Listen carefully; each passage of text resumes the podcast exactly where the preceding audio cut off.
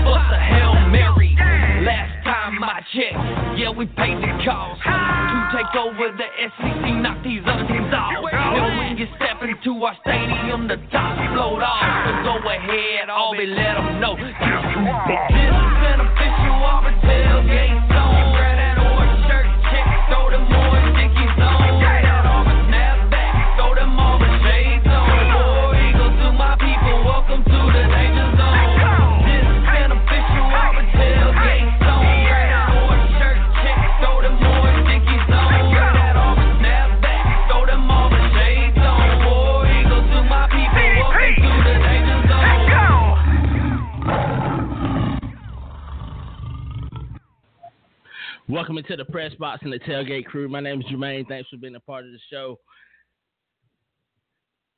Pretty pretty good week for, uh, for sports this weekend, and pretty great week for, for sports in general. The Warriors lost, and um, I lost a lot of money on that, but it's all good. We're gonna jump into the daily devotional because we got a special guest in in the press box with us, and I'll be introducing him soon. But before we get into that, let's just jump into this devotional. It comes from Proverbs 2, verses 1 through 22. My son, if you receive my words and treasure my commandments within you, make your ear attentive to wisdom, incline your heart to understanding. For it for if you cry for discernment, lift your voice for understanding. If you live, if you seek her as silver and search for her as hidden treasures, then you will discern the fear of the Lord and discover the knowledge of God. For the Lord gives wisdom, from his mouth come knowledge and understanding. He stores up sound wisdom for the upright. He is a shield to those who walk in integrity. Guarding the paths of justice, he preserves the way of his godly ones. Then you will discern righteousness and justice and equity and every good course, for wisdom will enter your heart and knowledge will be pleasant to your soul. Discretion will guard you, understanding will watch over you, to deliver from the way of evil, from the man who speaks perverse things, from those who leave paths of uprightness, I'm sorry, uprightness to walk in the ways of darkness, who delight in doing evil and rejoice in the per- perversity of evil, whose paths are crooked and who are devious in their ways, to deliver you from the strange woman, from the adulteress who flatters her, her flatters with her words. That leaves the companion of her youth and forgets the covenant of her God. For her house sinks down to death, and her tracks lead to the dead. None, none who go to her return again, nor do they reach the paths of life. So if you walk away and you walk in the way of good men and keep paths of the righteousness, for the upright will live in the land, and blameless will remain in it. For the wicked will be cut off from the land, and the treacherous will be uprooted from it. When someone is interviewing for a job, it's common to ask, what does the benefits package include? We do well to consider to consider a similar question with the value of living according to God's wisdom. Since the world's advice about having a good life contrasts sharply with scriptural teachings, we may ask, what are the benefits? In other words, why should we seek to live in obedience to the instructions in the Bible? First of all, in seeking God's wisdom, we acquire a deeper understanding and knowledge of the Lord. Our perspective on life is greatly enhanced when we have a close relationship with the Father. He'll give us the ability to see ourselves, others, and circumstances in the way He would view them. As biblical principles permeate our minds, they begin to shape our thinking and responses to all of life's situations and challenges. Second, God promises to guide and protect us if we walk wisely. Nothing outside his will can penetrate the shield of protection around those who love and seek to obey him. When we let his wisdom enter our hearts, discretion watches over our desires and emotions, preventing him from entering into foolish or sinful relationships that would draw us away from him. Godly understanding and protection don't all don't become ours simply because we want them. Such benefits come to people who diligently seek divine wisdom. If you receive the words of Scripture and let them fill your heart and mind, the Lord will reveal Himself to you and give you His discernment. That's a little food for thought for today. Not only that, a little food for thought, but a lot of this, that's just like telling you to look in the mirror at yourself telling me to do the same thing. But we're gonna take a quick station break. We'll be right back. We got a special guest in the building. Stay tuned. That nigga to you. I just wanna talk to you. Girl, let me talk to you. I just wanna talk to you. I just wanna talk to you. Baby looking good, rockin' red bottoms. Pussy so good, get your heart problems. Flying state to state, she ain't nothing like a bitch. She in love with me, gangsta sippin' lean, not the picture. I'm fuck good, leave the lights on. My love, do you ever dream of making love to a rich nigga? I'm stroke right, this sex picture. Blame it on the liquor, girl, I gotta lick it. You either laying with me or you playing with me. In other words, baby, are you fucking with me? I just wanna know if you fucking with me. Let nigga know, cause I really feel you. Got me Amazon, girl, what's up with you? I just wanna talk to you, girl, about the future. I put water in my chain, now I'm way, way cooler. I'ma get you high in the planet she never seen. Pull up in shit she never seen. I just wanna talk to you, girl, let me talk to you. Nothing like a little baby girl, let me talk to you. Baby girl, let me talk to you. Baby girl, let me talk to you. I just wanna talk to you. I just wanna talk to Put your phone on the wall with me. Phone on the wall with me. I never fuck with none of these lanes. Young nigga really get it. Young nigga really get it. G5 to the west side. West side. Rock got a nigga high. Rather have never made you see the sky. In that because I'm Damn. I just wanna talk to you, girl, about the future. I put water in my chain now, I'm way, way cooler. I'ma get you higher than the planet you never seen. Pull up in the shit you never seen. I just wanna talk to you. Nothing like the lead, baby girl, let me talk to you. Smoking on some shit from the west side. I'ma get you higher than the east side. Fooling with the niggas on the right side. I'm the type nigga that'll keep right. Pull up at the red light. I'ma drop top of the hair right. She ain't nothing like them other bitch. She fell in love with a real nigga. All the dribble got me fucking with her. Baby girl, no, I'm fucking with her. Talk to your girl about the future. I put water in my chain now, way, way cooler. I'ma get you high in the planet she never seen.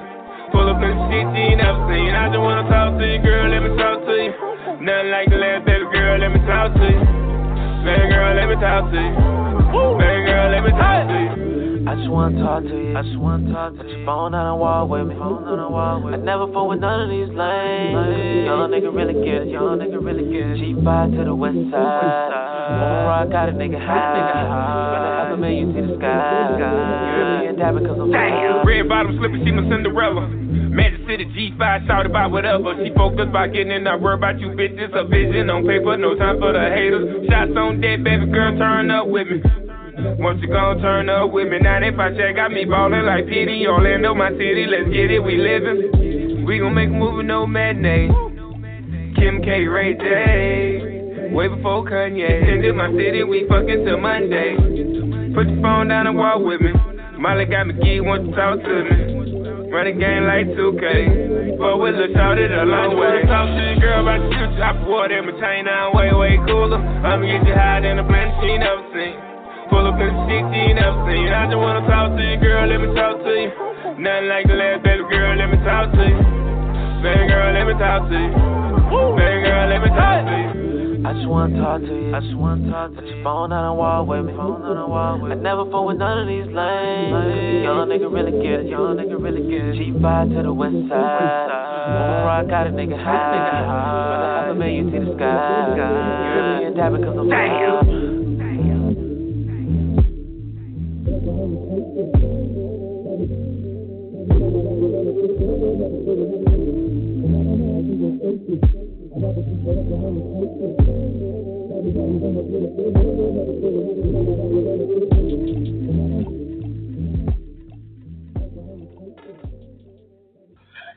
Welcome back into the press box and the tailgate crew. My name is Jermaine.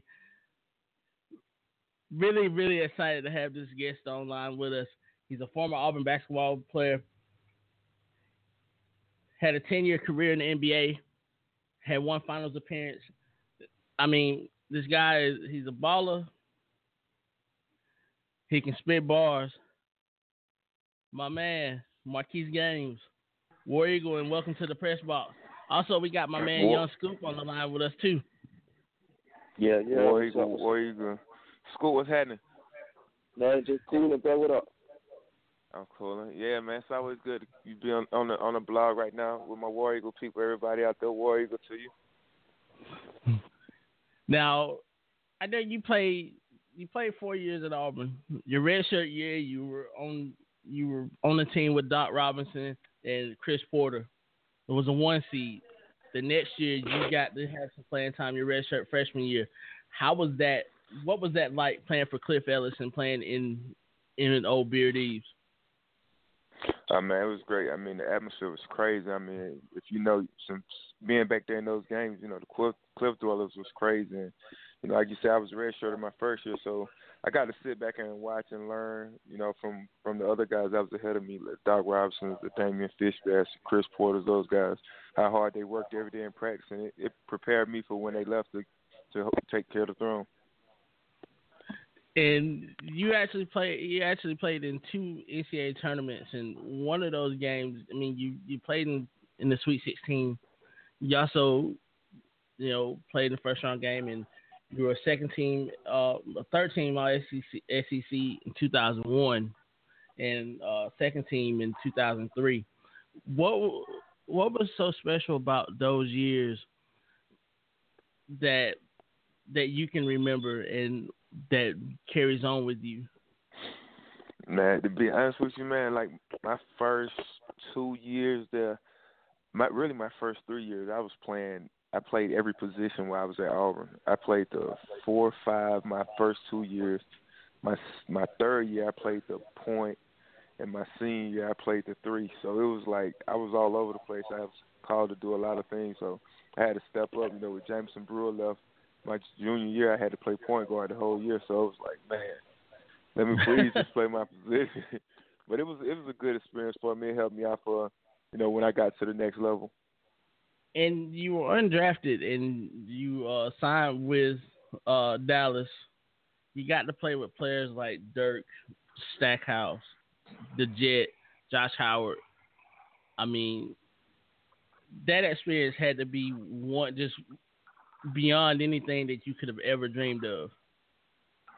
Yeah, it was, man. I'm not even gonna lie. I mean, coming in, you know, you see these guys that you've been watching on TV pretty much all your life growing up, and then you get into practice, and now you got to go up against them. But you lose that quick, that that uh, starstruck, because they see you and they see fear. They they going for blood, so you got to be on the same thing they on. And I had mentality, you know, since I didn't get drafted, I felt like everybody was in my way. I was trying to take everybody's position. You was on my team or not, I was I was coming at your neck every day. real. and you you got to play four years. You played four years with Dallas. You played a few years in Indian in Indiana, and some other years with Boston. What was the best years for you? I know you had a finals appearance um, with the Mavs. So uh, tell me some tell me some stories from the road. You know that you can't tell. You know. Are you trying to get me to what's the boy from the Lakers? I can't do that. No, I, I ain't trying. I ain't trying to be D'Angelo. Not today. nah, I mean we had some good times. You know, um, teams that usually stick together and you know they go out together, have fun, whether it's go to the movies, bowling, or paintball, whatever it is that guys do together. You know, whether it's team dinner, those are the teams that are usually closer to each other and they go a lot farther in the playoffs and everything because they have a camaraderie with each other and, and it's a type of bond. Whether you know it or not, you're around these guys more than your family, so it's like that is your family. That's your group of brothers. I definitely understand that. I definitely understand that. And now we, you know, you you had this this long ten year career in the NBA, and you've morphed yourself into a hip hop artist who goes by the name of Q6. Tell me how that came about. Um, you know, from Auburn, I was number three. So when I got to the NBA, uh, Travis Best had number three, and he was not giving it up. I mean, he was a veteran. I was rookie, so I had to go to the to the six, and my nickname's Keezy, so I just put Q six together. And you know, after I had my spinal surgery, um, which was for which made me kind of leave the game of basketball, um, I just went with basketball, um, rapping, and I don't use my name because you know, first thing people say is Marquis that oh here go another athlete trying to rap. So I rather put you know, the Q6 there. That way, when you hear it, and if you like it, you be like, okay, it was good. If you don't like it, it was, it was I didn't like it. But then when you find out who it is, now you can, you know, make the judgment for yourself before you judge me, before you hear it. Now, the, the first song that we played was "Talk to You." Tell me that. Tell me some of your musical influences, because I, I can hear a lot of a lot of the old school in you, and then I, I hear a lot of the new school sound in the song as well. Uh, honestly, man, I, I'm I'm just a fan of music, man. Like if it's good music, I listen to it. I don't discriminate nobody. Like my daughter got me listening to Taylor Swift, uh, uh, some other, uh, Stay with Me, whoever that dude is. Like I just listen to everything, man. Sam Smith, raps, uh, yeah, Sam's, all of them. I listen to everything, man. I don't discriminate about anything. If it's good music, I listen to it, and I support the artist because I know how hard it is out here you know, you get a lot of people that support you, but they support you from a distance. Like, yeah, yeah, yeah, I like your music, but they won't go buy it. They'll download it. Yeah, you're right. And we also have Young Scoop on the line with us. And Scoop, won't you tell me some of your some of your musical influences as well? I mean, this is a great collabo between you two. So. Oh man, um, like you know, Pop, Biggie, um, of course, Marquis Daniels. I listen, to, you know, Blood Raw, uh, Jeezy. Um, so I, I listen to a lot of underground artists too. You know, like uh, a couple a couple artists from well, Marquis Daniels from too. You know, I listen to. And you know, like I, I, I love like the old school hip hop artists and things like that. And like I said, like a lot of a lot of like the bars you spit, it's got an old school feel to it. And I love that you incorporating the new the new bass part of, into it as well. We're gonna listen to this new song. We're gonna listen to this other song. It's called Mike Tyson. So I want everybody to check this out.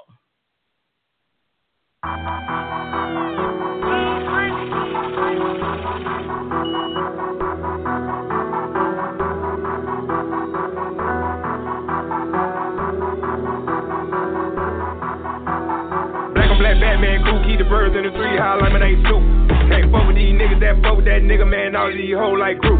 Got the main bitch face down, beat the little bitch down, back it on up, go soup. Let a friend jump in, tag team on the dick, jump man like Nike just do it. Told the bitch bite down, watch she getting pipe down for a white girl on my team, no jersey. Rich that cool little nigga like woo. I'm still the man, nigga, who the fuck is you?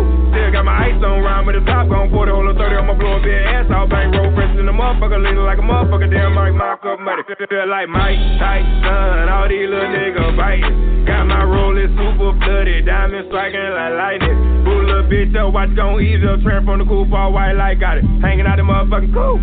I'm get the money, I don't know about you. I feel like Mike Tyson, all these rookies are biting. I got niggas in the system boxed in, but they fighting.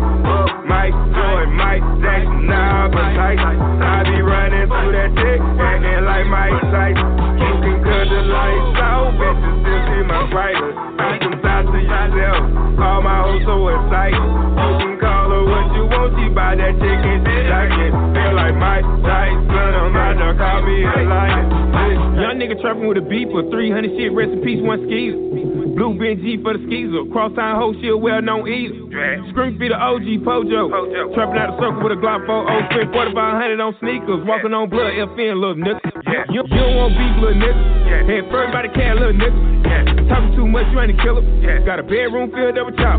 Send me out a handgun, got out. Pills, perk, lean, loud, who shop. Tax fuck nigga, I don't play with him. No ping pong going back and forth with him. Run, run through city, niggas know me. Big bank road, that's my ID. Pull up, pull up like skirt. Throwing gang signs, hang them in the earth. Going down, down, baby, I'm a lunatic. Need a molly just stick 'em on some other shit. Rapping, give bad bitch, wanna fuck with me. Rap niggas like Dyke can't fuck. I feel like Mike Tyson, all these rookies are biting. I got niggas in the system boxed in, but they fighting. Mike Jordan, Mike Jackson, nah, but Tyson. I be running through that dick, acting like Mike Tyson. You can cut the lights out, bitches still see my brightness. I can talk to yourself, all my hoes so excited. You can call her what you want, she buy that chicken shit. I can feel like Mike Tyson, I'm about to call me a lion.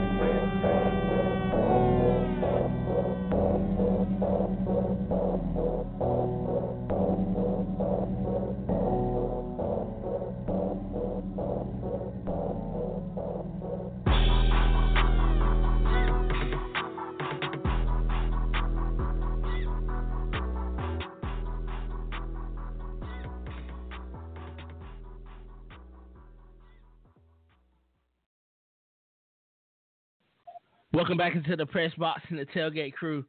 That was a banger. That was a banger. Yo, my man Q6 on the line with me. Also on the line with us is Young Scoop. Dude, that was that was something serious right there. I love the beat. I love I, I loved everything about it, man. Appreciate that. I got some. I got records, man. This this new preview mixtape gonna be crazy. Like, uh, it's really done. I'm just recording right now, cause you know I I may come across another song that I might need to put on there. But right now I'm just recording. Like I said, it's pretty much done. I I got two mixtapes done right now, but I'm just still recording, seeing what I'm gonna put, make sure it flows together and everything. And what's the name of this mixtape that's about to hit? That's about to hit everyone. Uh, the preview. I'm looking to drop it uh, mid this month or towards the end of this month. But like I said, it's, it's really done. But I just like to work to the last minute to see. You know, I might come across a a gold mine at the last minute, and you know, I just want to just keep working and keep pushing and stay in the studio. It's it's kind of like any other job that anybody does. You know, it, it, more time you put into something, the better you get at it. So, like I said, I've been rapping. People don't even know I started rapping high school and when I was in Auburn, I was getting you know the, the tape recorders you recorded the teachers on when they talk to, to take notes. Right, right. I used, to, I used to put it by the radio and by instrumental and time it and rap over that. Like I've been doing this for so long. Like I had to play it on the That's tape. good. That's that's way back then. Like these young guys wouldn't even know nothing about that. So I mean, I've been putting in my work. You know, been grinding. I mean, I could have took the easy route of running to the DJs, giving them money to play this or play that, but I wanted to work and grind so they could see that you know he is a you know he's grinding. He's out here trying to hustle just like everybody else. Because I want to go through the process as well. I don't want to take the easy route. And that's real. That's real right there. And and And- and- you know, since you since you're an Auburn guy, man, I mean, me and you both uh, are. You you went to school at Auburn. I mean, you have a degree from Auburn. That I mean, not a lot of people know about this, but you have a degree in sociology from from Auburn University. These kids that are going to school right now, if you could just give them some sort of advice as to why it's important to get an education and still Uh, be that athlete. man. It, it, the thing about you know going to school and getting an education is that it don't matter what you do, where you go at in the world, they can't take it away from you. You know, when you get that degree and you get your education, they can't take that away from you. But you could be an athlete. You could, God forbid, you could blow your knees out, shoulder, an- anything. And the game is taken away from you. You can't do the things you used to do, but it can't steal your Mhm. mind. You know, as long as you still got that degree in your education, and that was my main thing. With, like you said, I was um I was on academically eligible because they kept kicking out my test scores when I was coming in. So I didn't get to go to school or anything until I want to say January. So I got my degree in like three and a half years, and, I told them I was like, if I don't get my degree when the basketball season's over, I, I knew I didn't like school, but I knew I needed it to get where I needed to be at. So I was taking extra hours in the summer, 18, 24 hours in the summer, just to. I didn't even go home. I stayed in Auburn the whole time. I was in the gym and and getting my classwork, trying to make sure that I graduated when I needed to graduate because I knew that it was more important. I mean, you know, that's the most important thing that my mom is happy about. That I got my degree in three and a half years. A lot of people it take them way longer than that, and I just came in, coming from where I'm coming from. Everybody has a story, but you know, I I didn't think about college until my senior year because I I didn't really know nobody from my neighborhood that really went to college. So I that was like college. What's that? You know, you see it on TV, but man, I ain't going to no college. I ain't got no chance of that. And you know, fortunate enough, my mom, she got me out of Orlando and sent me to a private school in North Carolina at Mount Zion. And it, you know, it, it helped me to realize that you know it's bigger than your neighborhood, and it helped me to Yeah. you know realize that you know it's other things out here that I could be doing, whether it's playing basketball the other thing. It helped me get to my goal and, and achieve my dreams. My dreams. And you know, Mount Zion Prep is actually in the shadows of Duke University in North Carolina Central, if I'm not mistaken. Is that correct? Right. Yeah, the Tar Heels. We used to go up there and scrimmage against those guys all the time. You know, the Vince Carter's, the Jeff McInnis, the William Avery, those guys. I mean, we was in high school playing against these guys, so it was like, man, I can hold my own against them. These are guys that you know we seeing on TV. Or maybe I do got a chance. You know, and it, like I say, and you know, Tracy McGrady went there, which is a good friend of mine from Auburndale. That you know, he helped out a lot when I was there too. You know, and mentoring me and helping me get to the next level. And those are wise words from from the man that we we know now is Q6, Marquis Daniels. Any last words you wanna you wanna give out, like websites, uh, Instagrams, anything like that? Uh, yeah, man. I got I got the music page, the www.iamq6.com. Uh, damn, what's my Snapchat? My Snapchat is L6AMBO. Um, my Twitter is Marquise underscore Daniels. My what else I'm missing? What other social network I'm missing? Uh, Um, Instagram. Instagram. What's my Instagram? Uh, Six. is uh, what is my Instagram? Is it Six Lambo? Lambo. Six Yeah, Lambo. Lambo. Yeah, my Instagram six Lambo, the number six L A M B O. I think that's it, man. I don't know. Yeah, yeah, Young that's it. Yeah, I think that's it. Young Scoop, you want to give Yeah, yourself a little Lambo. shout out as well? Uh, uh, what you say, bro? I said you nah, want to give yourself us man, some bro. little shout out too. Oh yeah, yeah, man. I just want to talk about my uh, Instagram and everything. Yeah. Yeah, uh, you can follow me on Instagram at Young Scoop forty four, uh, Twitter at Young Scoop Y U N G S C O O P, um, Facebook, you know all that good stuff. Young Scoop, just look, type me up as Young Scoop on Facebook, and you'll I'll pop up. And And and and, and, and double salute my bro Young Scoop, man. We've been posted this collabed and got things together, but I was, you know, like I was playing, I couldn't really move, but we working now. We we about to make things happen. For sure, for And sure, Mark- man. I just, I Marquis, just want to shout you out. be in town next week? Uh, I think so, man. You know, I be if I ain't in the studio or follow my son, he play travel baseball, so we be everywhere with that. I be, you know, I, I try to make up for as much time I missed from when I was playing basketball. I mean, go taking them to practice, taking them to school, all that. That's fun for me. So, you know, that's that's my entertainment when I'm not, you know, working. I try to make sure I'm there for everything that my kids got going. And there you have it, man. Young Scoop, Marquis Daniels, aka Q6. Check them out on their on their Instagrams, their Facebooks, their Twitters, everything that that they have, they have music on. And I just want to thank both of y'all for being a part of the show, and a special war eagle to you, Marquis and Young Scoop. Hopefully we can get we can get together again. All of us can get together again and and chop it up again. For sure, No for sure. question. You know, the pre the preview dropping, so it's a must. Yeah, it's on the Oh, yeah, way. It's on the definitely. way. Definitely. Uh, while and, you're um, at while you're at it, if you if you want to hold something to hold you over, go get the Purpose Storm. It's on that piff right now. Purpose Storm, P E R F E C F E K T Storm. Go get that right now. Download that. It'll hold you over for a couple weeks.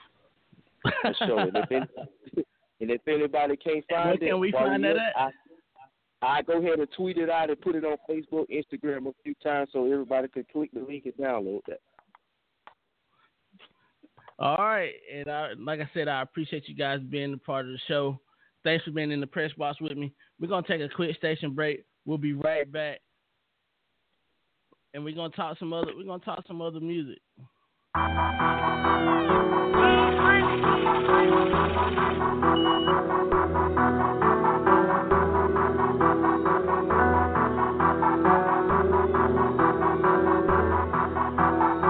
on black Batman, cool, keep the birds in the tree, high lemonade soup. That fuck with that nigga, man, all these hoes like group. Got your main bitch face down, beat the little bitch down, back it on up, go soup. A friend jump in, tag team on the dick, jump man like Nike just do it. Told the bitch bite down, while she getting pipe down for a white girl on my team, no jersey. Rich got cool little nigga like woo. I'm still the man nigga, who the fuck is you? Still got my ice on, round with the top, gon' 40, hold on 30, I'ma blow a bit ass out, bang roll fresh in the motherfucker, leaning like a motherfucker, damn Mike, mock up money. Feel like Mike Tyson, all these little niggas biting. Got my rolling super flooded, diamond striking like lightning. Boo little bitch up, watch gon' ease up, tramp from the cool ball white like got it. Hanging out the motherfucking cool. I'm get the money, I don't know about you. I feel like Mike Tyson, all these rookies been biting. I got niggas in the system boxing, but they fighting. Mike Jordan, Mike Jackson, nah, but Tyson. I be running through that dick, acting like Mike Tyson. You can cut the lights out, bitches still see my brighter. I can talk to yourself, all my hoes so excited. You can call her what you want, she buy that chicken shit I get. Feel like Mike Tyson, I'm out there, call me a lion. Young nigga trapping with a beat for 300 shit, rest in peace, one skeezer. Blue Benji for the skeezer, cross town hoe, she a well known eater. Scream be the OG Pojo. Trapping out the circle with a Glock 4 oh, spent 4500 on sneakers. Walking on blood, FN, little nigga. You, you don't want beef, little nigga. Head first by the can, little nigga. Talking too much, you ain't a killer. Got a bedroom filled up with chop. Send me out a handgun, got out. Pills perk, lean loud, who shop? Tax fuck nigga, I don't play with him. No ping pong going back and forth with him. Run, run, run through city, niggas know me. Big bank road, that's my ID. Pull up, pull up like skirt. Throwing gang signs, hang 'em in the earth. Going down, down, baby, I'm a lunatic. Need 'em, I just stick 'em on some other shit. Rapping, give a bad bitch, wanna fuck with me. Rap niggas like Dyke, can't fuck. I feel like Mike Tyson, all these rookies been biting. I got niggas in the system boxed in, but they fighting. Mike Floyd, Mike Jackson, nah, but Tyson. I be running through that dick, acting like Mike Tyson. You can cut the lights out, bitches still see my brightness. I can talk to yourself, all my hoes so excited. You can call her what you want, she buy that chicken it. Feel like Mike Tyson, my dog call me a liar.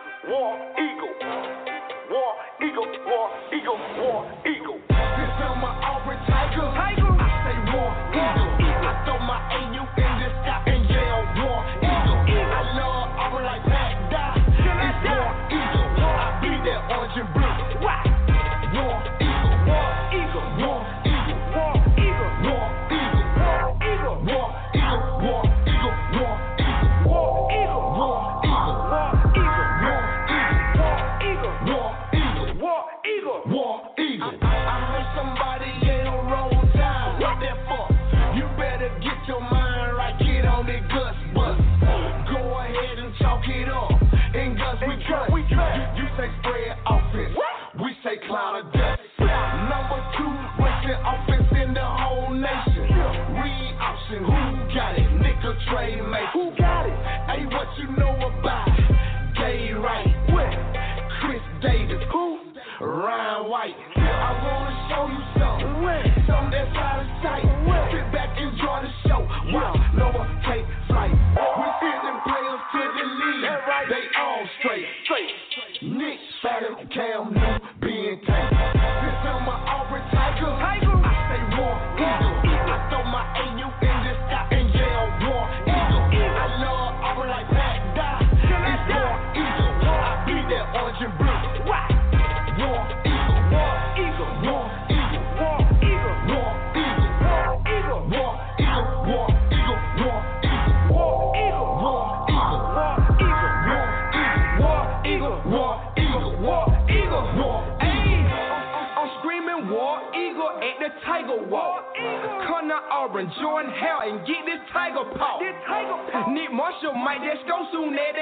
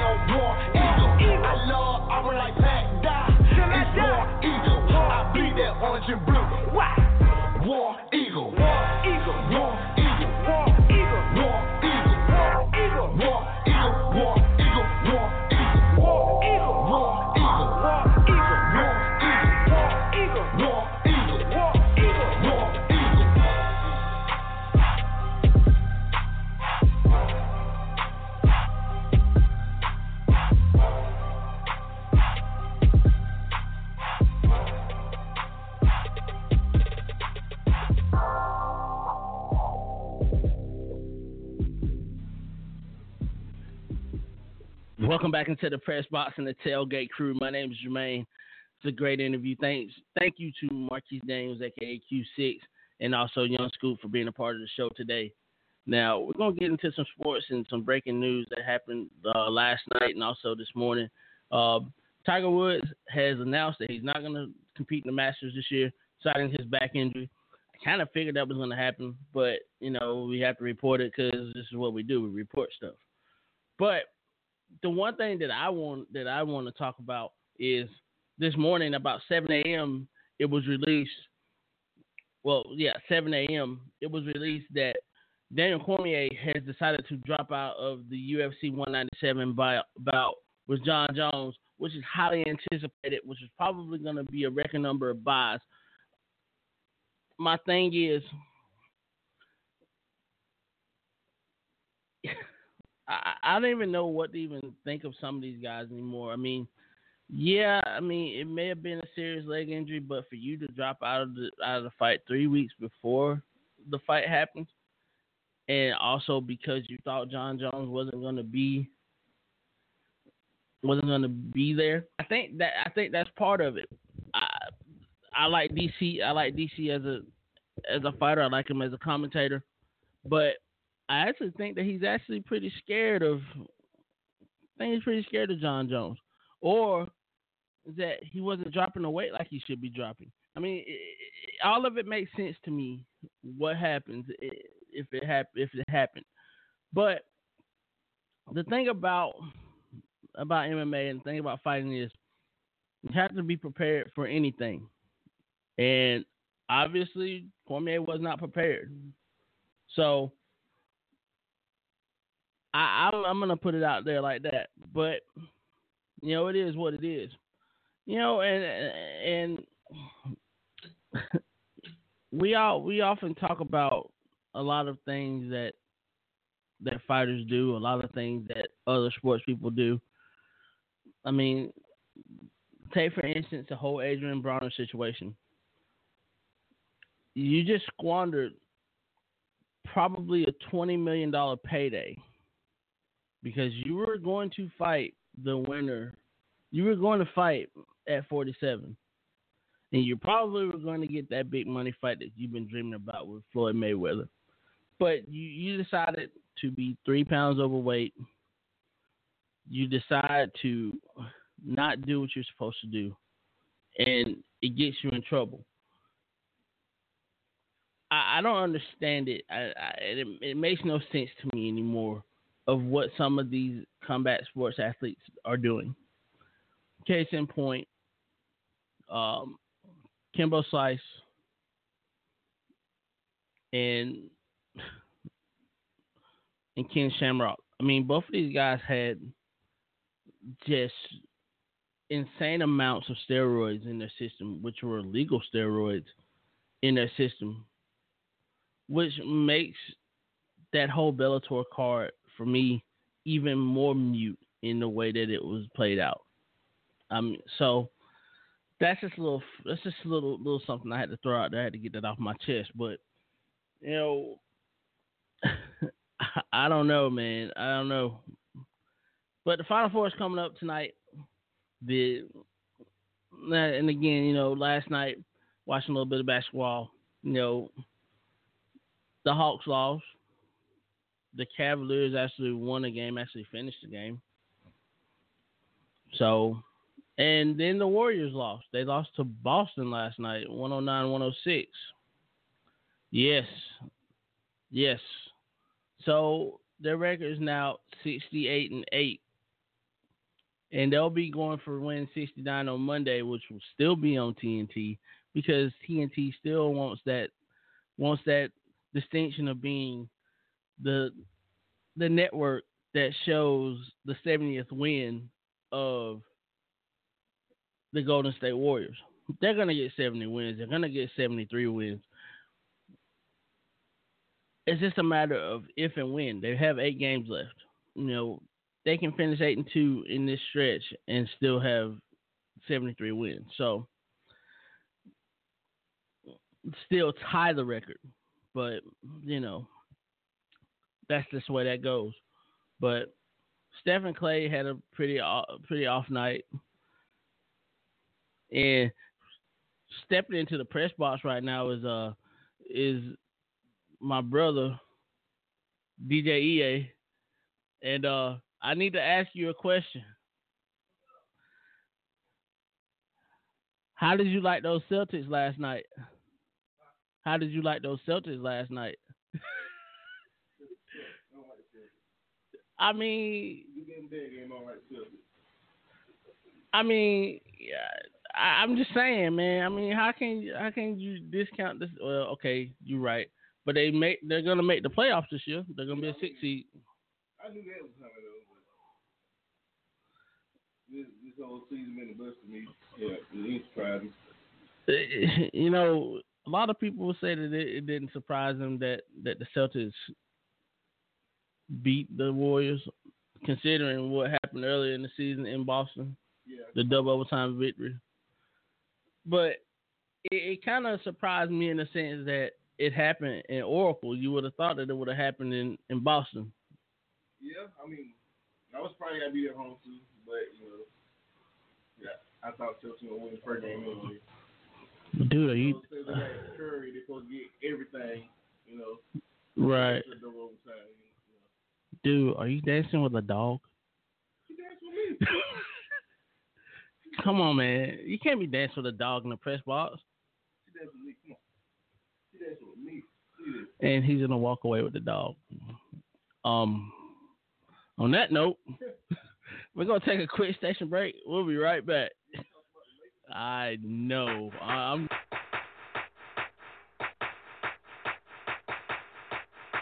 Well,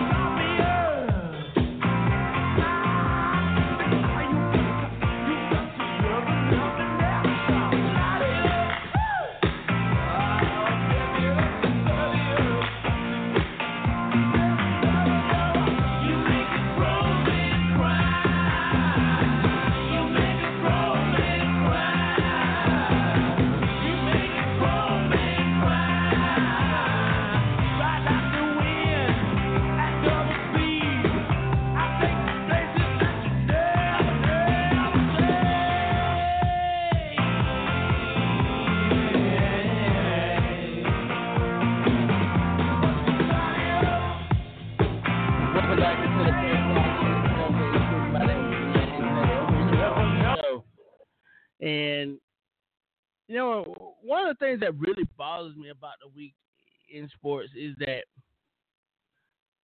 we have what we call a snitch in the air. And in prison, so I'm gonna put this out there right now before I say this.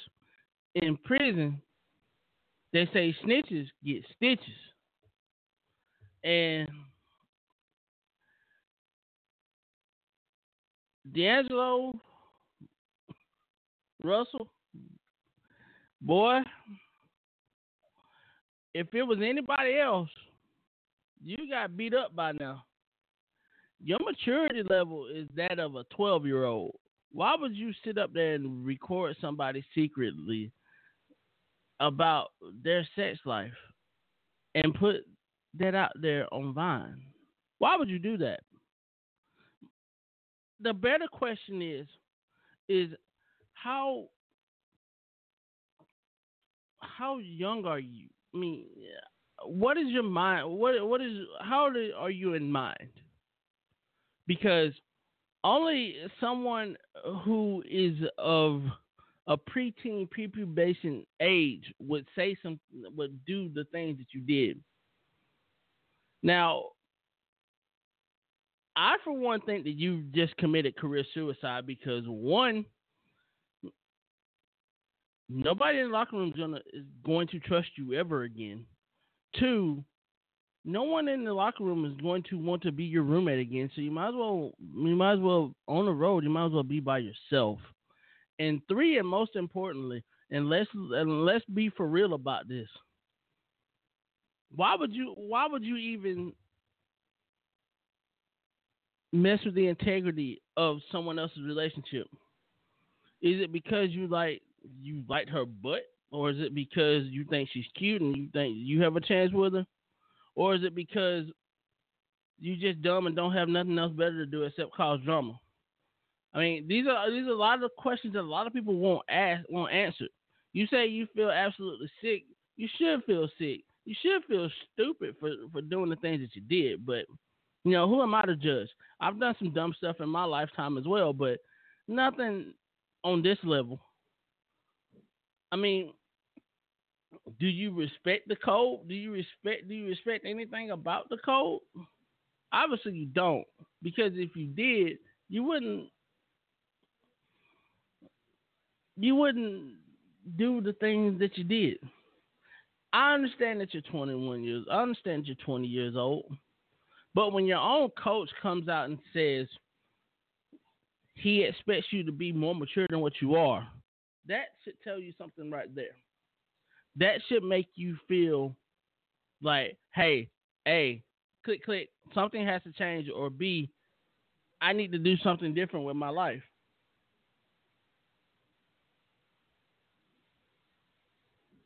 Since you don't see things in that in that way or in that context, oh well. It's your funeral. Let's give the funeral procession to your career. So, coming up in the next in the next ten minutes, I'm gonna have a special, very special guest online with us, Audrey Gunther of, of PerSources.com and ChatSports.com. She's gonna be talking to us about her Final Four predictions and her insights in, in regards to the Final Four.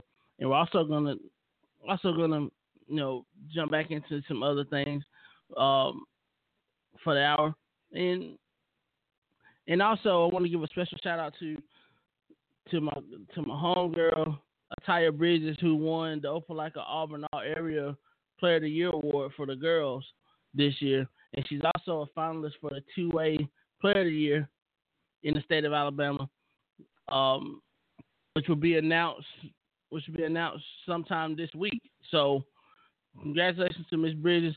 Her father LaFranco, me and him go way back. So big shout outs to y'all and Leilani. I mean, Leilani, congratulations to you as well for for raising such a great kid. Um, like I said, I've known both of these. I've known both of the, both her parents for for a number of years now. Grew up with her father, and I guess I'm a proud uncle, if you want to put it in that in, in that perspective. But we're gonna take a quick station break. We'll be right back. Audrey Gunther's gonna be with us, so stay tuned.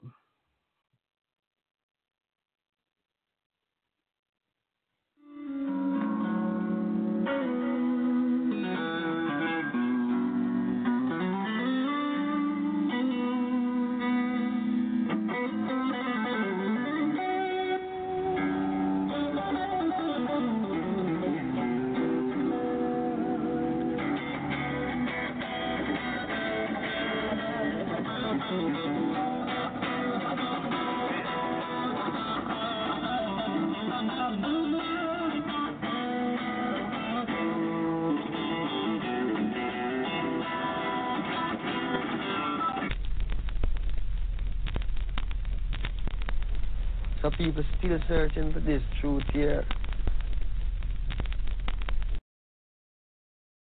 Hey, what you doing, man? Uh. Hey, your world, just living in it. Maybe I could get away. Yeah. Boston, Massachusetts, home of the pride and music. Hey, through the months of man, I can get away. Through the time in the man, I can get away. Hey, at these crib, I can get away. Yeah. I'm tuned up, I do sin. Still pushing more drive than your new band. Still got a tight aim for the loose ends. Betting fools I can pay dues with my two cents.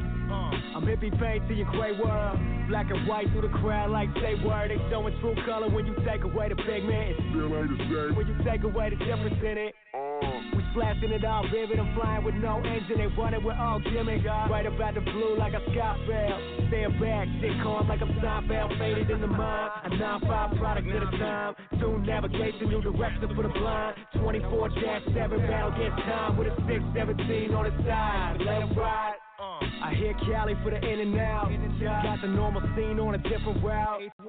So they wonder what the kid about. Meet it from the views, never know until you live it out. 90 minute winning from records that I was kicking on.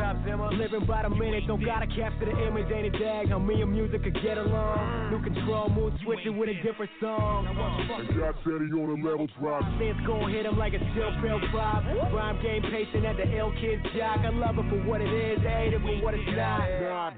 I'm no Ash, no M, no Adams, not we, not them. No. With the lights of my own, I set the stage. Through the balance of the tones, I get away.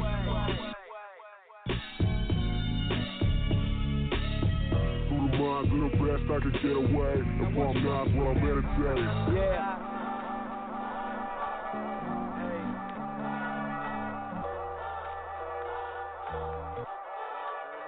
I could get away.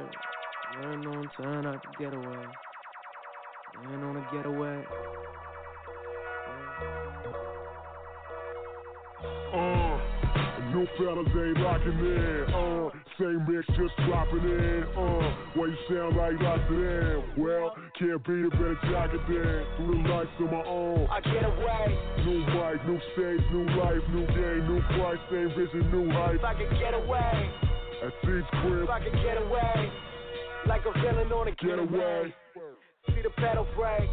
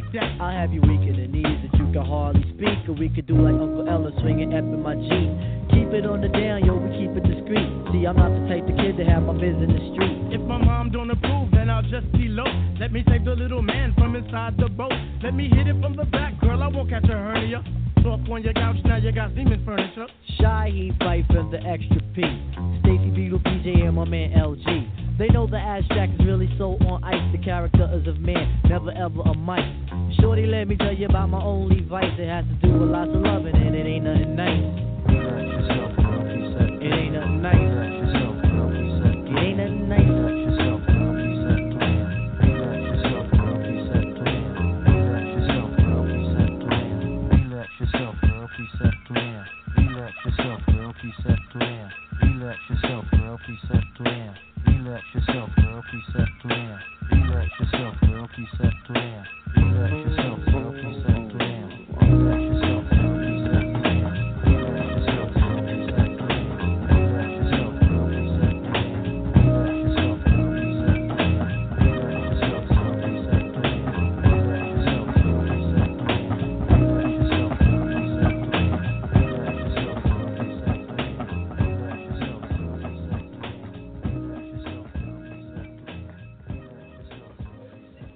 Welcome back into the press box and the tailgate crew. My name is Jermaine. That was a little Tribe called Quest with the electric relaxation. Now, got got a special guest in the press box today, and she is no stranger to the tailgate crew. She is my friend, my my confidant, my fellow my fellow writer, and check her out at PerSources.com and chatsports.com. The very, very smart, beautiful Audrey Gunther. Welcome to the press box. Thank you for the introduction. Thanks for having me. And we're just gonna jump right into it. The final four the final four today, big time final four. Two ACC schools, Big Twelve school, and Villanova. Um, just just give me your insights on what you think will happen in these two games. Sure. Well, I'm happy because I this is like I got the final four right at least last week when we talked briefly. Um, but it's it's going to be a, like you said, it's a huge matchup. I think coaching wise too, this is an incredible assortment of coaches. Um, Jay, I think with Villanova and Oklahoma, Villanova has has to put pressure on Buddy. That's the only way that they're going to stop him. But I mean, no team no team has been able to do that during this tournament. The closest I think we've seen that happen was during the Big 12 tournament with West Virginia shutting them down. But I think Villanova is pretty offensively sound. Like we talked about this before, they're both two very complete teams. They have a lot of weapons, so it's going to be a really fun matchup. Um, I think I I hate to say it. I think Oklahoma's going to edge them. I I think Buddy is too good right now. Like he's been so hot this whole tournament. I don't I don't see that stopping anytime soon. The big question is with Villanova. We know that they like to they like to play the three two zone a lot. Yeah. Will they go? Will they go man in this game as opposed to playing the zone? I know Jay Wright's a zone guy, but would you I mean, go I man? feel like they have let to. I think I- uh, I think any team has to try. And But that, I mean, what they're doing is working for them, though. This is true. This is very true. But in this context, you all you also know that in Lon Kruger's interview, what he said, a lot of his offense revolves around Buddy. So that would that would be the antithesis to have them run the man a lot more than they do the zone, but with low post presence, whereas Oklahoma doesn't. Mhm. So that could be the that could make everything equal out in that sense, and also neutralize Buddy. Yeah, and I think that's why a lot of people are just kind of not really giving Villanova any credit. But yeah, like you said, they I mean offensively they have a lot of different options, I think. And defense they have one of the best defenses. I was like, um, when I was writing my article for PerSources, I was looking it up. They like well, they only allow sixty three points per game and I know that I mean, that's mostly playing in the Big East, so it's not anything compared to the Big 12. But I mean, they they have a pretty solid defense. I think they're to be fine. I think they definitely need to hold or even neutralize Buddy though, because when he like we saw with Oregon, when he goes off, he goes off. This is true. This is very true. And this is I think this is this is the headliner game, but they're playing it early. They're playing it at six o'clock when it should be the eight o'clock game, as opposed to North Carolina Syracuse, which I like North Carolina in this in this game, but at the same time, we've seen strange things happen, and Oh yeah.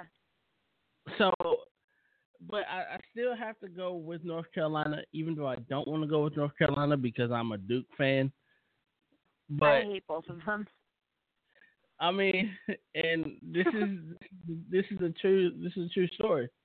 Um, but I, I I like North Carolina. I like what they have in the backcourt. I love what they have down low. They that motion offense that they run is is just is really really good, and I would rather see North Carolina in in the final against a good Villanova or a good Oklahoma team, good test because they haven't been tested much, if at all, because you have an Indiana team that's not quite the Indiana team of old, even though they won the Big the Big 10 Mhm. and you had you had a less than not a really good Kentucky team that you played in the Sweet 16. So even though there were glamour matchups, you really didn't have the level of competition that they had, you know, beforehand. Yeah, and I think the ACC in general during the regular season at least was a, little bit weaker than we've seen in the past. So I I agree with you on that. I would like to see I would really really like to see them go against Oklahoma honestly because I think I mean I think right right now out of the four teams in the tournament UNC is the best, but I think Oklahoma could easily fight them for that. Just how Buddy's been playing is phenomenal. And this is true and and if you could I mean let, let's look at this in in in a perspective that say North Carolina beats Syracuse and Villanova beats Oklahoma. Who has the edge in that matchup, North Carolina or Villanova? I think it go. I think something like that. It goes back to experience, and I would almost say UNC just because they have been in this position so many times.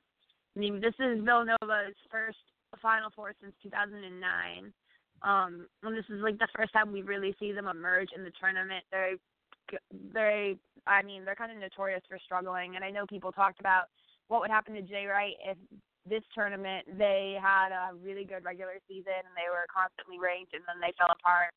Um, I mean, clearly we're not worried about that, but I just think UNC know like knows how it goes and knows how March works. But I mean, we said that about Michigan State too, and they didn't win a game. So This is true. I mean, they're they're both very UNC is a very complete team too. Even Syracuse, I haven't really watched them too much, and I'm not the biggest Syracuse fan, and I'm not necessarily sure if I agree with the committee's choice. But I mean, you can't. They're in the Final Four. I mean, that's that's it speaks for itself. I would definitely agree. And if you look at the flip side with that, if you had Villanova and Syracuse, I would definitely give the edge to Villanova Oh yeah. because because of what they have down low, as opposed to what Syracuse doesn't have down low. Syracuse is not a complete team. And again, I, I don't agree with, with Syracuse being in the tournament either, but they've made themselves viable again just by the just by having this run. So it is a, it's a very difficult thing to say. Yeah, I mean, I'm looking at the bracket now and looking at who. I mean, they beat they beat UVA. You can't take that away from them. And, and they And beat a like, good that's what- Gonzaga team. Yeah, and those like those are two good quality wins, and I mean, they. I think also with the Syracuse team being an ACC matchup, they both know they're both familiar with how the other one plays. I mean, it's. I think. Well, actually, I'm pretty sure Villanova played Oklahoma earlier this year. Yeah, Oklahoma Villanova Oklahoma played State. Oklahoma. They did play them, right? Yeah, and Oklahoma Very beat early. them soundly. Yeah. Um. So I mean yeah, that, that, was that's Villanova's another first loss, actually. right. if I remember correctly. Okay, so I mean, so yeah, they both played each other. I just I think so with Syracuse and UNC, they're more familiar just because they play each other more than Villanova would play Oklahoma. Right. And with the and with the conference schedule flipping next year, Syracuse and North Carolina will actually play twice next year, as opposed to the one time that they played this year. So that that's a hmm. little that's a little bit of a food for thought there as well. That'll be interesting.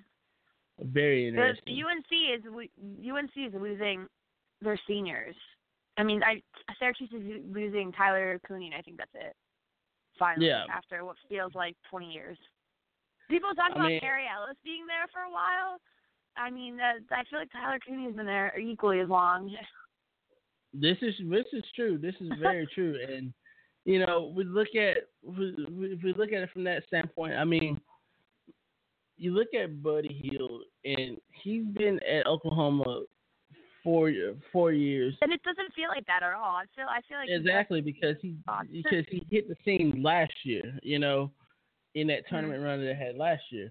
But this year, I think he kind of put himself on that map, especially in especially in the game, uh, the SEC Big Ten Big Twelve Challenge at LSU, where he had just a standout game against Ben Simmons in the LSU team. And we also talk about Ben Simmons as well, but I mean, uh-huh. getting in terms of of the tournament and the draft picks, I mean, Buddy Hield has just he's played his way into a lottery spot just with what he's done, and he's also won the Naismith Player of the Year award, which was announced last night, if I'm not mistaken. Oh, oh, he did one good because I know um Valentine won the AP Right. Player of the Year. Good, he good for him. Um, I don't understand how he's not the number one overall at this point in time because I mean it's still Ben Simmons, but like you said, they went up against each other, and yes, Oklahoma is a more complete team, but he's just. I think like NBA teams need to look at how playing in the tournament is different than regular than regular season. Obviously, there's way more riding on you, and he's met like met that pressure and exceeded everyone's expectations. I think like, and the fact that he can grow during this tournament, I think speaks a lot of his ability like to play basketball, and I think that that's going to be huge going to the NBA. So I don't understand how he's not the number. I mean, I personally think he should be the number one pick over Simmons, but I mean, but when you have lottery teams like like the Lakers, who will be a lottery team next year, Sixers. the Sixers, who will be a lottery team next year. I mean, you almost want him not to be in those lottery spots. You you want him to go to a veteran team or have one of those teams trade up to get him. Like say for instance the Bulls who may or may not make the playoffs or the Pistons who have a good nucleus of veteran talent and and um you, you don't want to see him at one of those teams and he gets burned out or his flame gets burned out because he's having to carry a team. No. I don't, I mean, I wouldn't want to see that for him either. I would love for him to learn under a veteran and be able to just to be a phenomenal NBA player. But I also think if he's in that position, which he's more than likely going to be, where he is carrying a team, uh, he can handle it more so than Ben Simmons. and and in this age of free agency, I mean, if he does go to one of these lottery teams and one of these lottery teams actually decides to go out and get a veteran like a LeBron James who will probably go into free agency, like a Kevin Durant who will be in free agency. If if he could go to say for instance I mean, I actually like Minnesota. I mean, Minnesota has a young nucleus, but they also got veteran talent around that young Yeah. nucleus as well. So I think he'd be a perfect fit for Minnesota, more so than anyone anyone else. Marcus Paige, Tyler Ulis. I mean, a lot of these players who are coming out, a lot of these juniors that are coming out, they would be good fits for those teams as well. But I just I, I like Buddy and I like Buddy Hield. I like I like what he what he stands for, and he got his and he's going to graduate in May with a degree. So that that makes it even that much sweeter for him. Yeah, he definitely. You can tell he's definitely a kid who has good people in his life that are helping him out with like making these kind of decisions. He, I like even like being obviously like I'm not a big Oklahoma fan, but I mean, ha, there's no way you can't love him and you can't love what he's doing. He's been so fun to watch. I mean, and I like the West Virginia trio as well. I mean, I know two of them are seniors. One of them has declared but hasn't signed an agent. If I'm if I have that correct. Yeah, Devin Williams declared, but I don't think he's gonna sign. I don't really agree with him declaring right away right now, but I know he I know it's I think it's more financial if I from what I gathered than anything. But he he's smart, not signing an agent, so hopefully if he's not drafted, he'll be back. But I and I'm I don't know about Jaysean Paige or um Jonathan Holton. I don't think either one of them have declared yet if they're going to. And I really hope that Jaysean Paige does not declare because he was so much fun to watch in that in that Big Twelve tournament, especially in in the Big Twelve final where he just had a standout game defensively. He didn't score as many points as he wanted to to win that game against Kansas, but the showing that he gave throughout that tournament and throughout the season as a whole, it gives you hope and it gives you promise for Bob Huggins and that team next year. Yeah, I think we also we had a little bit of injuries too, so we're having some players come back. I think it's going to be really just I I love Jaysean Paige. Like I think he's a really dynamic player offensively and defensively, and I think that it's going to be really difficult for us to fill that void. But um and I mean if Devin Williams doesn't come back and Jonathan Holton, those are three key pieces to our press and I mean to our team. So that's gonna be tough. But I mean he can recruit. He just like with UNC losing their seniors, they can recruit. Like they'll be fine. And I'm sure we will be. Even if next year isn't the best year for us, we'll bounce back. And with the big with the Big Twelve adding in two new coaches, the Stephen F. Austin head coach heading to Oklahoma State, SMU getting um, I'm sorry TCU getting a new head coach. And then Jamie Dixon. I mean- yeah, that's TCU's. I mean, this is this was very, very, very big for the Big Twelve in terms of basketball, and it's getting to where where the commissioner Bob Bowlsby wants it to be. He wants it to be a basketball slash football slash baseball conference, and it's there with these two hires. It's there because they can recruit nationally, and they're going to get in some great, great players as well and Oklahoma State already had a great recruiting class coming in next year with three good Mhm. recruits. But TCU is now going to put themselves on the on the landscape because they have a new arena, and they have they have Jamie Dixon who is a TCU graduate. So just very excited to see what what that holds there as well. Yeah, I am too. I mean, we West Virginia have a huge rivalry, so everyone freaked out when they made the Jamie Dixon hire. But he, I mean, he holds his weight as a head coach. I think I, I think any head coach that was around during the old Big East has a reputation of being a solid coach, and he, the fact that he went there too is I, like that. Um, I was a little surprised with the um the Stephen F. Austin hire, just because I thought he would stick around one more year and stay. But I mean, good for him. He's a really good coach, and it's going to be great to see him be able to be coaching in a power conference. And I think that he'll bring he'll bring in that. I mean, he he gave Stephen F. Austin a swagger over the last three years, and I actually got to watch a lot of Stephen F. Austin games over the last two years with Thomas Walkup. Um, I think he's going to bring that similar type of intensity. I mean, he's he still got he still got Phil Forte back, and he'll get he'll get some big men back who are injured as well. So Yeah, him being back is going to be huge. yes, and the Big 12 is going to be wide open again next year. But Yeah, I agree. but with Texas, I mean Texas, Texas Tech. I mean you got so many great teams in the Big 12, and then you look at the ACC. Are they back? No, maybe yes, maybe. I mean, you look at the SEC. Are they are they going to climb back into that? Yes, no, maybe. You look at the Pac-12, who just got simply destroyed in the tournament, except for the have- likes of Oregon. You know, can they take? get destroyed? I mean, can they take that similar type of toll? Will, will that make them a better power conference? I mean, all these questions will be will be seen next year, but in that regards,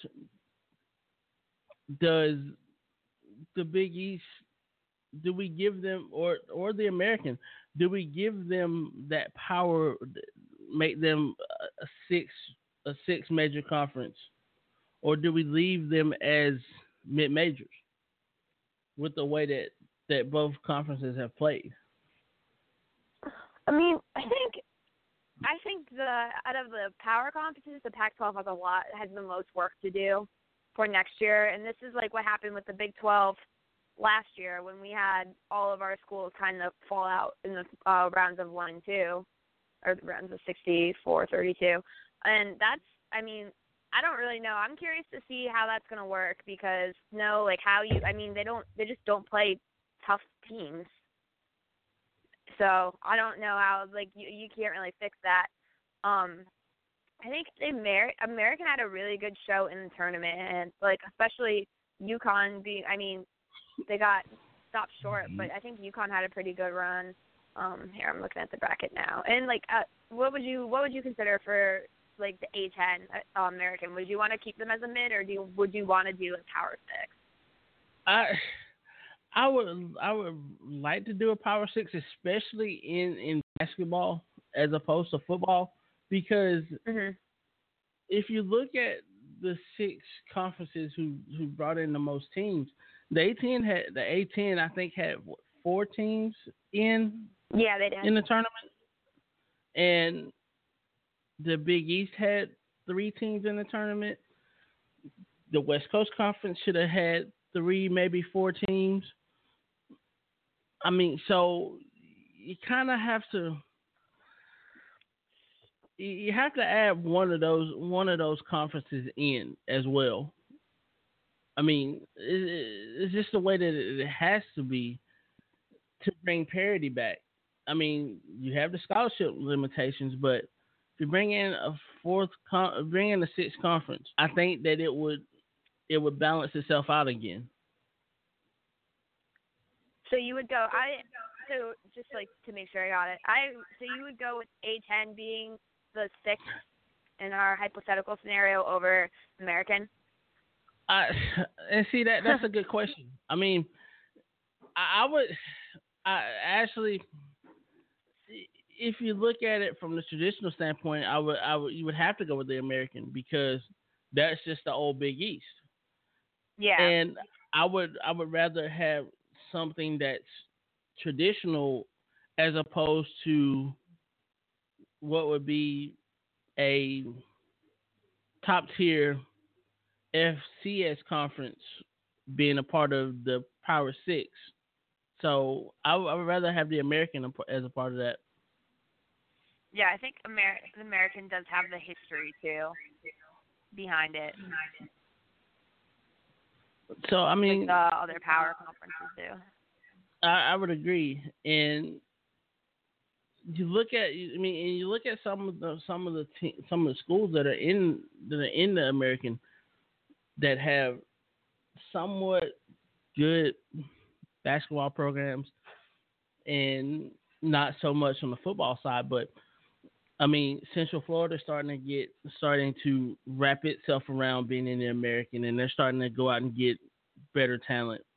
Um, South Florida is starting to get better talent, and then of course UConn's the status quo in that conference, among others. So I mean, it, and Houston's got a pretty good team as well with SMU. So you, you got you got a lot of good good schools in that conference, as opposed to what you have in the A10 or the Big East. Yeah, I agree. If they would want to be a Power Six, though, they do. I think they would need to bring in a couple more schools. I mean, I think the Big Twelve needs more schools first, but I'd like to see them have more. I think eventually there's literally just going to be like five conferences, and all of the good schools are just going to be spread out amongst them. And and you're right. And you know, you look at it from that standpoint. I mean, it's all going to be just broken down into regional conferences anyway. I mean, the Northeast, the South, the the pretty much the South from Florida to Texas, and then the West with the Pac-12 schools, Utah and Colorado, and then whatever's left in whatever's left in the middle. So that's what I mean that's what we're looking at unless the NCAA actually buckles down and do the things that they want to do in regards to mm-hmm. to parity and all this good other good stuff. Because I mean all these super conferences is going to cause us nothing but those schools that are in those conferences to come and be repeat offenders quote unquote in tournaments whether it's football gymnastics basketball whatever what have you so I mean that that's the catch twenty two in all this It's so there's so many. Sorry, there's just so it's it sounds a lot easier. Like whenever we were we both are always like, oh, just throw like Houston in the Big Twelve. But yeah, I mean, it's probably like the reality is it's so hard. It's like you said. There's so many different factors, unfortunately. I mean, and, and then it's the, it's not it's not even it's not even that. It's the influence of the TV money. You know, the conferences Mhm. having you know their own TV deals and things of that nature. You know, But yeah, like we talked the, about. Sorry, go ahead. Go ahead, I'm sorry. No, you're fine. I know we we've like talked about Notre Dame a little bit, and they're but they're never gonna leave what their nice setup is because they make so much money off of football and being in Right. football. I mean, in in a lot of their sports, especially their Olympic sports, they're spread across like three different conferences. I mean, their basketball is the basketball, baseball is in the ACC. Hockey is going to the Big Ten next year. Um, they have a wrestling program that's going to be in the Big Twelve next year. I mean, so it, See, I don't like that. I don't think you should be able to pick and choose. I get the I get that why they're independent for football, but I don't like that they can just pick and choose where they want what to go. Right. I mean, and they're leaving. I mean, they're leaving Hockey East next. They're leaving Hockey East after this season to join the Big Ten Hockey Conference, which makes sense geographically. But when your wrestling team is actually going to go to the Big Twelve instead of going to the MAC, because to the MAC or the Big Ten or even the ACC because the ACC does sponsor wrestling. It doesn't make Mhm. any kind of sense. No, not at all. That that sucks for the athletes too. I mean, I'm trying to think. I mean, Notre Dame can't be that far from West Virginia. I mean, it's still it still has got to be far, but it can't be like awful. But No, I it mean, can't be like or when that they have awfully to far either. Oklahoma. Exactly. I mean, so that that that's the dilemma that you know they want to play and, and, and they want to have high level competition, but when they had the chance to join the Big Ten before the NBC contract, they didn't go after it. So, I mean, I I, I never understood the the thought behind what Notre Dame does.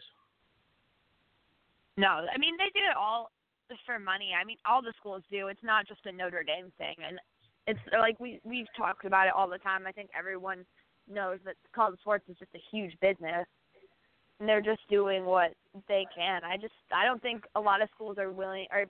I mean, I don't think a lot of schools get that kind of like offer that Notre Dame does, like, and are willing, are able to move their programs around around to whatever is the best for them. But yeah, I don't know. I don't like that. That's so confusing.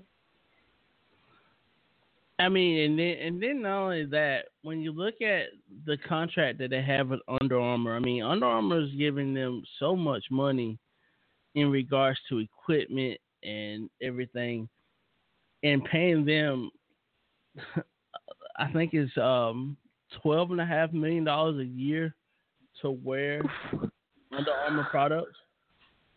I mean, and then you look at the other contracts that are that are coming about with that. You know, Miami with the Adidas contract that they have, Michigan with their new contract that they will have with with Nike. I mean, Everything that Oregon does ever. everything that Oregon does. And the thing about with Oregon is that Oregon is probably the small, the smallest. They get paid the least out of all the Nike schools. Paid like two and a half million dollars a year just to wear Nike stuff, but they get everything they want from Nike. And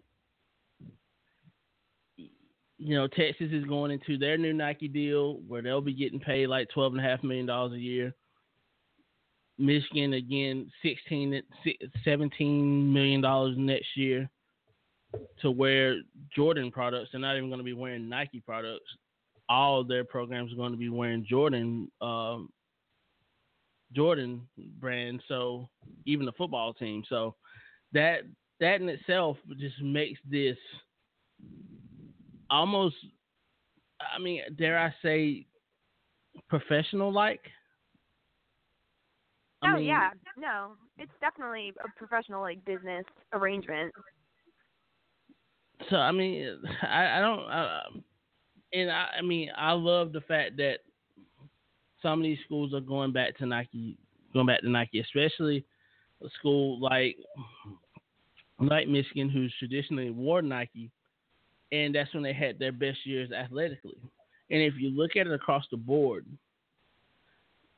football the last 15 years, last 16 years actually, 14 of the 16 national champions in football have worn Nike products. The exception being Auburn and um, Auburn and Nebraska. I mean, well, that's in the last 20 years. Those are those are the only two non-Nike brand schools that have won national championships in football. Really, I didn't know that. This is true. I mean, and then you look at you look at basketball. There's only been, uh, I think, like three non non Nike schools that have won, and one of those was Kansas, and the other was um, I can't remember the other one. I think it was UCLA. So, I mean, you, there's so much there's so much parity between what the Nike schools bring and what the Adidas schools bring, and I think now that the Adidas now that the that Adidas is starting to throw their money around and throw their weight around, you're starting to see some of that parity kind of change and switch a little bit. So And Adidas is also getting is more. I feel like Adidas is more of a popular brand now than ever too. this is true. This is true with I the retro brands and yes, Yeah. Well, and yes. with Yeezus and all that, and I think they are starting to realize that, and that's why they're more willing to throw money around. and and that's a good and and that's a good thing for the consumer and for the athlete that goes that decide to go to those schools but will it equate to success on the field Uh, i think that's that's the next question I mean, I think it depends on what schools they like continue they sign with and they continue to sign for. I mean, like I know we're a Nike school and basketball and football we haven't seen an over like an overly amount of success or anything. So I don't know. I'm always like hesitant to think whether like that matters. I know Nike has I think Nike was getting into like college sponsorships more so than the other brands from an early from earlier on and that's part of why they have so much weight in college sports for sponsorships. But yeah, I this mean, is they, you, this is very true i mean go ahead i'm sorry no, you're fine. I just I think schools are re- like reluctant to like. I mean, you're not going to say no to whatever major corporation wants to sponsor your school. I just think Nike was smarter, or not. I mean, not smarter, but I think Nike was smart about it at the time. this is true Knew that this is going to be a business. I, and I agree, and I definitely agree with that. And you know, speaking of the other contracts, Wisconsin goes into their into their new contract with Under Armour, um, where they'll be getting paid uh, fourteen million dollars. I mean, so uh, there's so much money being infused into these programs. You know, we've talked about the stipends should they start getting stipends now since you have all this influx of money coming in from shoe manufacturers and boosters as a whole? I mean, my opinion on stipend and paying college athletes is kind of just been the same. I think. Um, I don't know. I think that a stipend when they're done with school would make sense, but I don't think they should be getting like an hourly like wage or anything like that. But I do think that they should be able to union athletes should be able to unionize and be able to fight for things like better health care for when they're done with their college careers.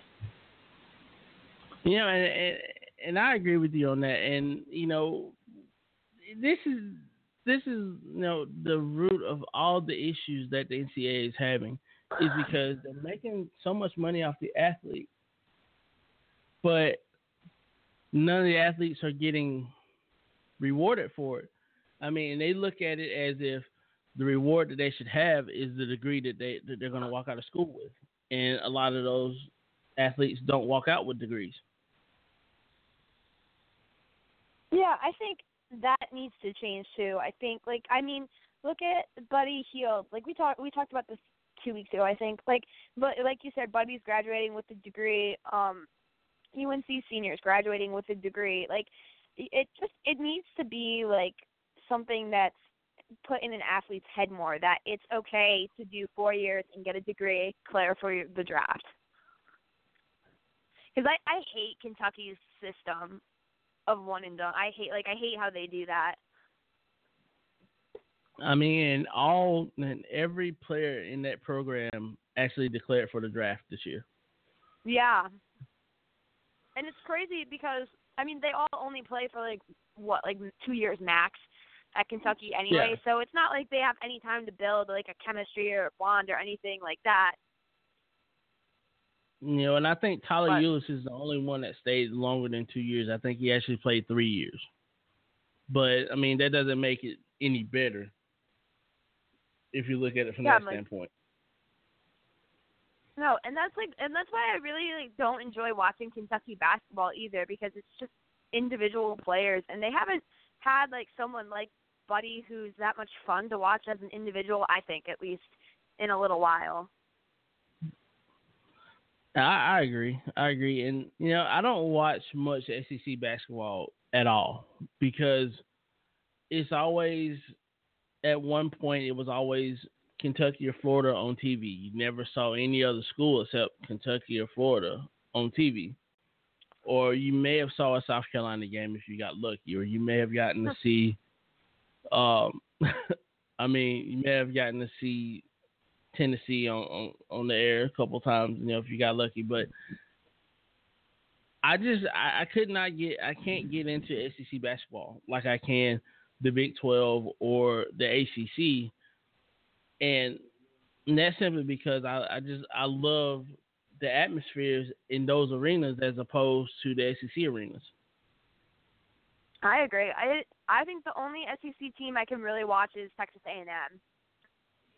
And like that, and that's why I don't know. I feel like big going back to quickly Big 12 adding teams. A&M they have so many Texas teams already, but I think A&M would be a great fit.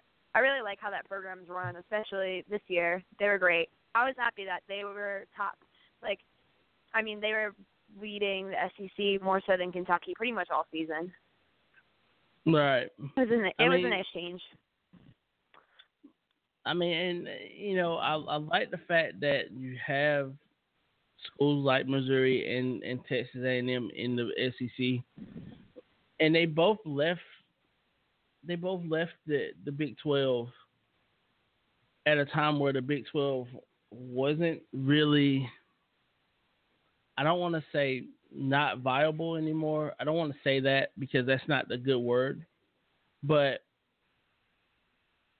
I guess a better word to use is they left while the Big 12 was down and struggling to keep schools there. Yeah. I mean, I think I think right now if they were to try and come back, it'd be a good fit, especially with how much the Big 12 has grown and how it, it has transformed more into a basketball conference than football. But they do have the football program to compete with, like with um like Oklahoma and Texas, those kinds of teams. But I completely agree with you about SEC basketball. It's not as enjoyable.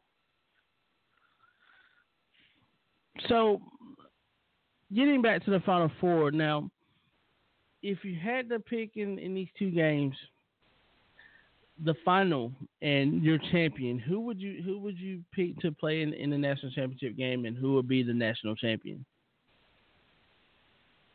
Um, I think it's going to be Oklahoma, but I think it's going to be a really close game. And then I think it's going to be UNC. But at the same time, I kind of want Syracuse to win just because they've had such an awesome run, I guess. If you, I mean, if you look at this, is, they're the first 10 seed to make it into the Final Four, so that's awesome. And then I think if it comes down to Oklahoma and UNC, then I think Oklahoma is more of a complete team. I, I have to agree with you on that, and you know, I would love to see a Big East school like Villanova beat Oklahoma, but at the same time, I would love to see an ACC Big Twelve matchup, simply because those are the that's the class of bat of the conferences in basketball this year. You know, no Mhm. matter how many teams they both got in, th- those are the two best conferences in basketball. I mean, you, I even even over the big even over the Pac-12, who got more teams than anybody in. So, Which um, we've learned they shouldn't. yes, and the aforementioned, you know, they got annihilated. So, I mean, um, so I would love to see North Carolina. I would love to see Oklahoma in this game. And again, you know, it's like you said, Buddy is a little bit too much, but I, I'm kind of torn on on on this game on the Villanova Oklahoma game from the standpoint of can Oklahoma deal with the down low post presence that Villanova brings that they haven't seen much in this tournament run. That that's the bigger question that that we had that I have. But I like Oklahoma though, so I mean I'm definitely gonna go with North Carolina, and I think I'm gonna go with Oklahoma as well. But it's just like you said, this game is so close to call because they do things so much better in the opposite way. Yeah, no, I agree, and I think, I mean, I think that's gonna like trip them up at first initially, but I think Buddy is just too strong of an individual player. That I mean, if they can shut him down and he can't score, then that's awesome. But he can score from from everywhere. So This um, is true. I just I this is think he's I really do think he's the best player in college basketball, and that he's leading this he's going to lead this Oklahoma team to a championship. Wow. So Oklahoma. So you're Um, picking Oklahoma to win the national championship. Yeah. Interesting. I like it. I like it. I like it. I mean, I'm and- ha- I'm happy. I want the Big 12 to win it too, obviously for like selfish Big 12 student purposes. But I just, I mean, Oklahoma's just done so well, and I think that they've, I mean, they've had a pretty easy path, but they have been. I mean, even when they're a little sluggish, I think like watching them play, they still te- beat will beat teams by like 20. Like, I agree. is, I mean, they so they definitely still have like some like resort reserved but power. I think, and that's what we're going to see when they play Villanova. And I think that's going to come out if they get frustrated with how Villanova plays and how different it is compared to them. I mean, I would love, I, think- would love Villanova to beat them. I just am not sure it's going to happen. I think if Oklahoma wins this game and they win this game with emotion, as opposed to blowing blowing Villanova out like they did the first game, I think that emotion carry them over. And I think when they face North Carolina, I think Oklahoma will beat North Carolina just based on the emotion and based on the complete team that they have as well. I mean, you have two really complete teams, but you have one great individual player for Oklahoma. And I think that's where you're going to see the that's like what's going to emerge if when or if Oklahoma and UNC play each other because UNC is a very complete team and a lot of damage in the tournament and during the regular season and pretty much all year, but but it's just too good. There isn't. I don't think there's any player that can really even like I was looking at like top performers for each team, but he's averaging like 30 or at 29 point something. Even for Mhm. um for UNC, Brice Johnson's only averaging 21. And Buddy Like, Hield also, if I'm not mistaken, no- Buddy Hield also averages four assists in the tournament yeah, as well. it's like four. I think four assists, and then I'm looking because he has a it's re, he has a pretty decent rebound average too. But I'm looking because I want to I want to know for sure. But even like, I mean, we talk about them being complete. Like, Uh, Spangler's still there. They like they have other weapons besides him. He's just too good. Yeah, he's averaging 29.2. Um. Oh no, I guess I was thinking it's Spangler. It's the one that's averaging, that's leading for rebounds of 7.2. Defensive rebounds, not offensive. But yeah, yeah. I mean, he's do like he's doing the most. I think. I'm looking to see what he's averaging for the tournament now. I mean, even like I think it speaks a lot that his points per game have only gone up in the tournament, and by a decent amount. Mm, this is true. These- This all these very, very 37 point games. I mean, I I- love. I mean, I I I- I love. I just love the. I just love his game, and not only that. I mean, if you look at the players that have come from the Bahamas, the Mychal Thompsons, the Buddy Hields of the world. I mean, you have to look at the Bahamas now as a hotbed for basketball. I mean, in a, in a sense, because there's a lot of talent there as well. Oh yeah, I mean he's definitely put them more on the map than they have been.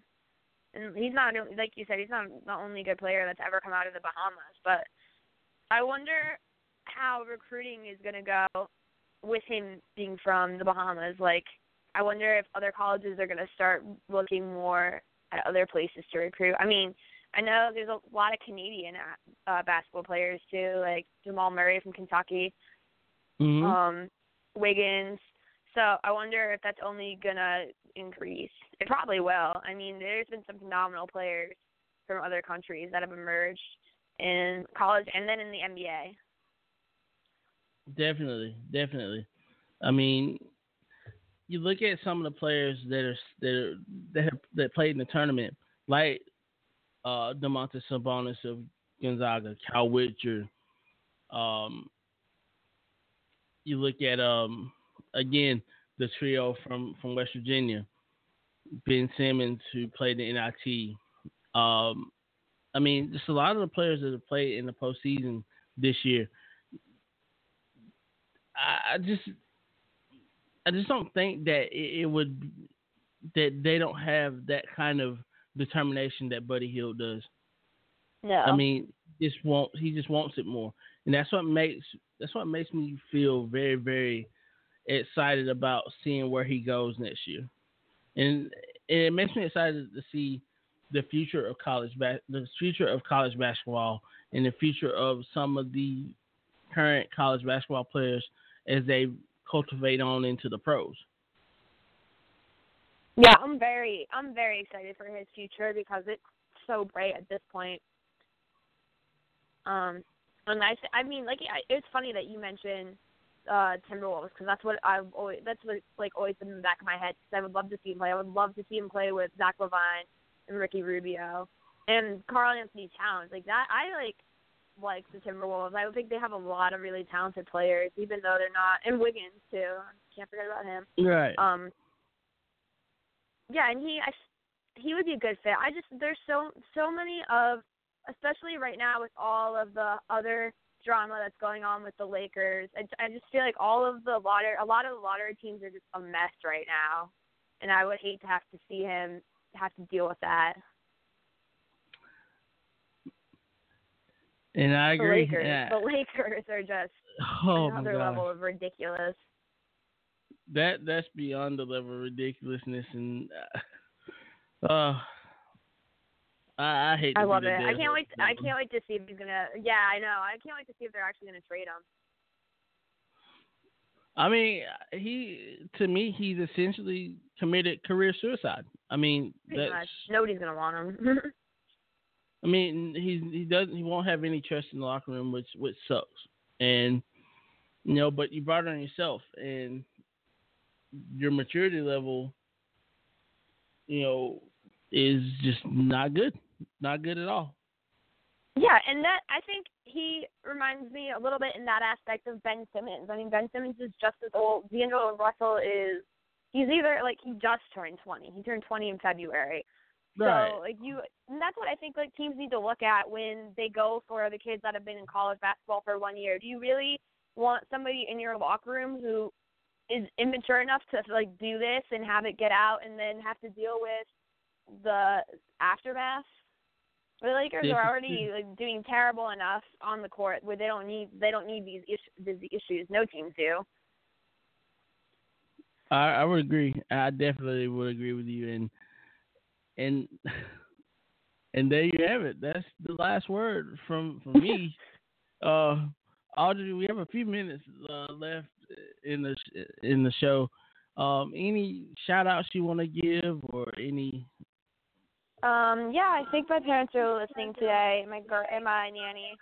So thanks for listening and supporting me. Um, first, everyone from PerSources and Chat Sports that's listening. I know, um, and JT who always listens. Um, and that's it for me. If you haven't already followed me on Twitter, um, you retweet me all the time. So it's uh, it's at Odge Gunt, A U D J G U N T H, and follow PerSources and Chat Sports too, because I work for them for college basketball. And also you can check me out.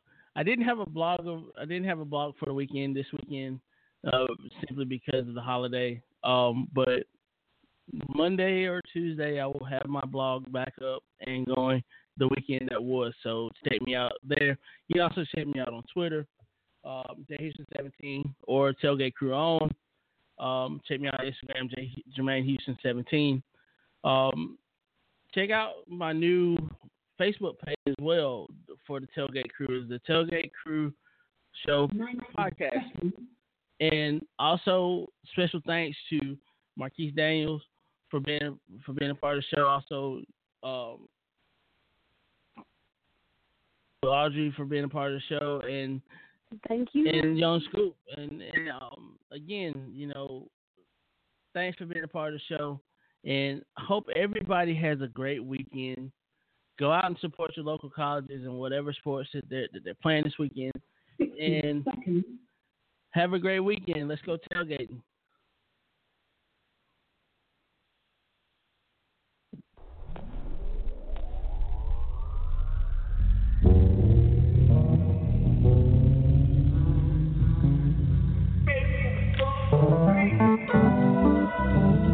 Yeah, man.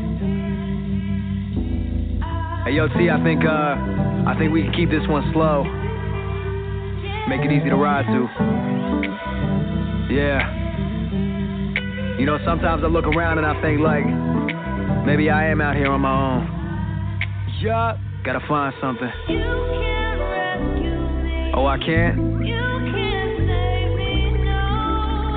But I can try, right? Yeah. Well, what then? You know that ain't so bad. Yeah, I told a girl I love her, you stand on your own. But you ain't gotta deal with these cameras alone. From the beginning, see, I learned how to manage my own. Became the boy, and then I turned to a man on my own. The lone wolf for the pack, moving through hella crowds. Down to earth, so it's only natural I hold you down. Now you the one I picture when I roam around. And the summer I'm falling for you is going down. Yeah, staying stuck in this season of mine. And I've been shining to the point that my reason is blind. Think I'm the one, now that's just something I'm reaching to find. Out of control, but yo, that shit that I still been denying. Yeah, the lights down, but we staying up. And looking back where I started, my only way is up. Weighted the world, but I lived it before the weight is up. And still myself, the one and only that I came to trust. Now that's some crazy luck. Yeah. Let it rock. But you want some soul shit? Yeah. Uh, and she just keeps saying, You can't rescue me. Oh, nah? You can't save me, no. You know what? Maybe you're right.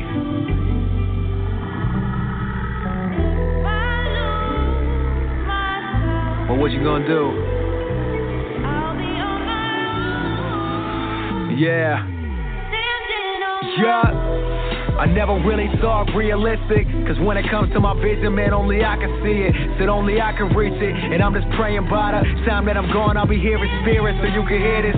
Yeah, what these rappers stuck on the same product. Tell them forget it, ain't hard to tell that they ain't got it. Simple and plain, I'ma leave this world with my name on it. Knowing it's easy to hate the plane when you ain't on it.